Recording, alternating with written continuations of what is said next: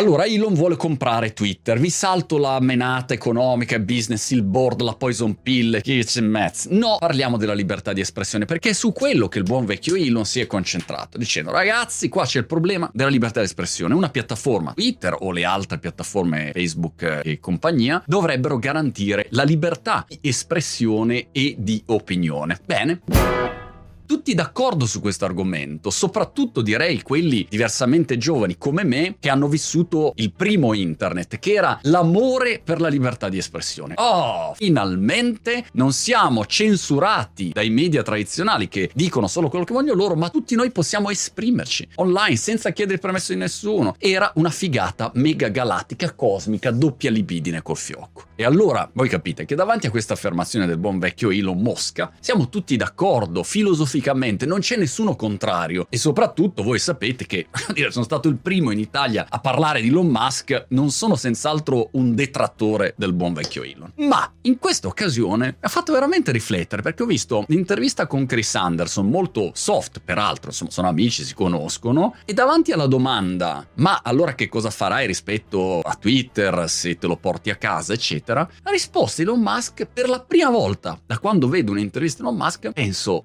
sai che non ne sa molto di questo argomento. Che strano, perché di solito uno gli chiede: Senti, Elon, ma che cosa pensi del tatuaggio fatto a mano mentre stai volando sull'elicottero nell'isola della Patagonia orientale impostata? E lui parte con una spiegazione molto dettagliata di quell'argomento. Cioè, su qualunque argomento è un fottuto fenomeno ma in questo caso mi ha fatto venire più di una perplessità, anche perché io ci vivo sui social, insomma sono dieci anni che vivo sui social, prima avevo fatto una piattaforma di blog che avevamo, non so, centinaia di blog con centinaia di migliaia di commenti che si incasinavano, si impastrocchiavano e l'argomento della libertà di espressione, libertà di opinione, e però adesso questo viene censurato, ah no ma perché l'hai bloccato, ma l'hai bannato, ma perché la piattaforma interviene in questo caso, cioè è un cinema che tu vivi come creatore di contenuti o imprenditore in questo settore giornalmente. Caliamoci nel problema allora. Problema numero uno, all'inizio eravamo in pochi ed eravamo solo early adopter o eravate solo early adopter, insomma in base a quando sei entrato in internet. Era più facile avere una conversazione, di lì il famoso discorso i mercati sono conversazioni. Bellissimo, fantastico. Poi però arrivano 7 miliardi di persone, quanti diavolo siamo sul pianeta? Bastano anche solo 100 milioni di persone. I numeri cominciano a essere totalmente fuori controllo. Internet si trasforma da uno sparuto gruppetto di tecnici, nerd, appassionati, early adopters al mondo intero, con tutte le sue declinazioni.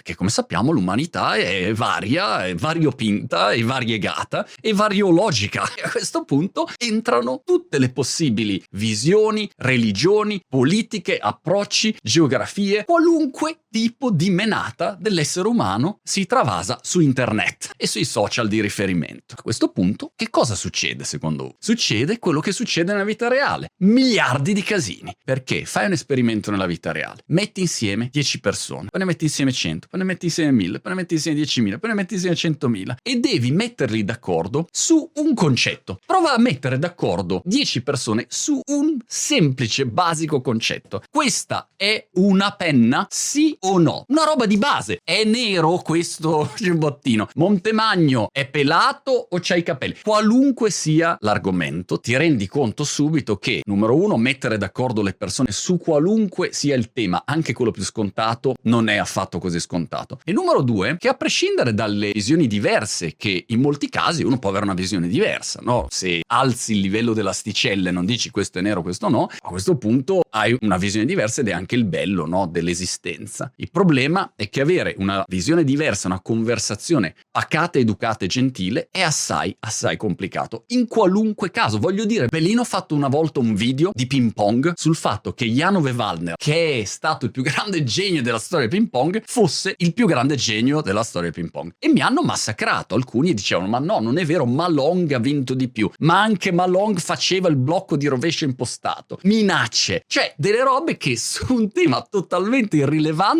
vengono comunque fuori. Immaginati se parli di politica, di, sì, di grandi argomenti. Non è possibile immaginare un'umanità che dialoga in modo tranquillo e educato, pacifico e a quel punto io rispetto la tua opinione, tu rispetti la mia, io ti lascio esprimere liberamente anche se non condivido chi sei, cosa fai, ma ugualmente mi batto per te e tu fai lo stesso per me. Questa è pura utopia. Calandolo quindi nella pratica, vediamo che il concetto della libertà di espressione oggi, 2022, sui social è assolutamente irrisolvibile e tutti gli amministratori delegati, le più grandi aziende al mondo di tecnologia e delle piattaforme, se fossero sinceri, dovrebbero dire, ragazzi, noi non siamo in grado di risolvere questo problema. È un problema dell'essere umano, non possiamo risolverlo tecnologicamente. Però non lo possono dire perché se sei quotato in borsa devi dire no, ce l'abbiamo, guarda, adesso mettiamo 27.000 moderatori in più, che poi voglio dire le aziende già lo fanno, ma non c'è una soluzione. Poveretti, gli chiediamo una roba che non è fattibile, non è possibile, anche perché immaginati questa soluzione. O tu dici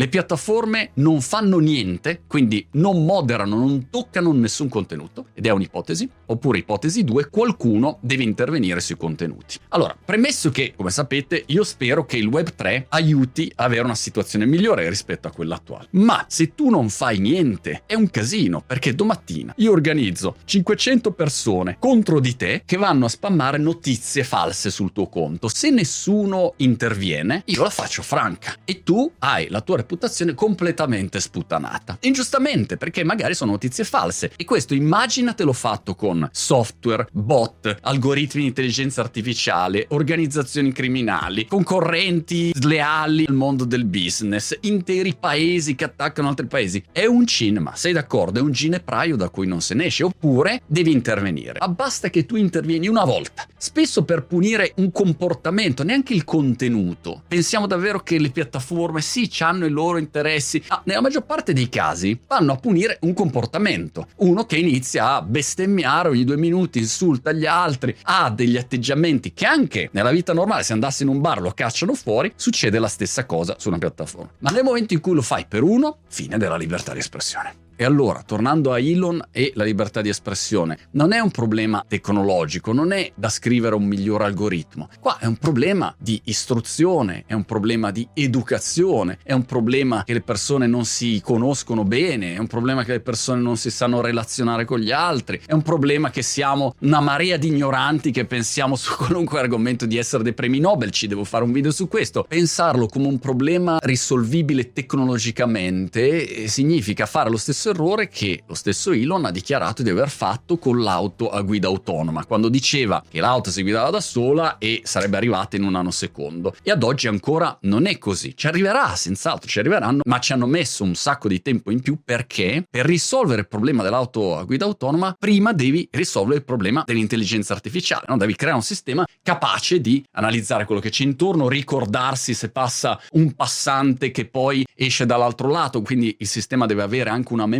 deve essere in grado di comprendere un flusso video. È un diavolo di casino. Qua la stessa cosa. Vuoi risolvere il problema della libertà di espressione? Prima a monte devi risolvere il problema dei problemi, che è gli esseri umani. Good luck, Elon.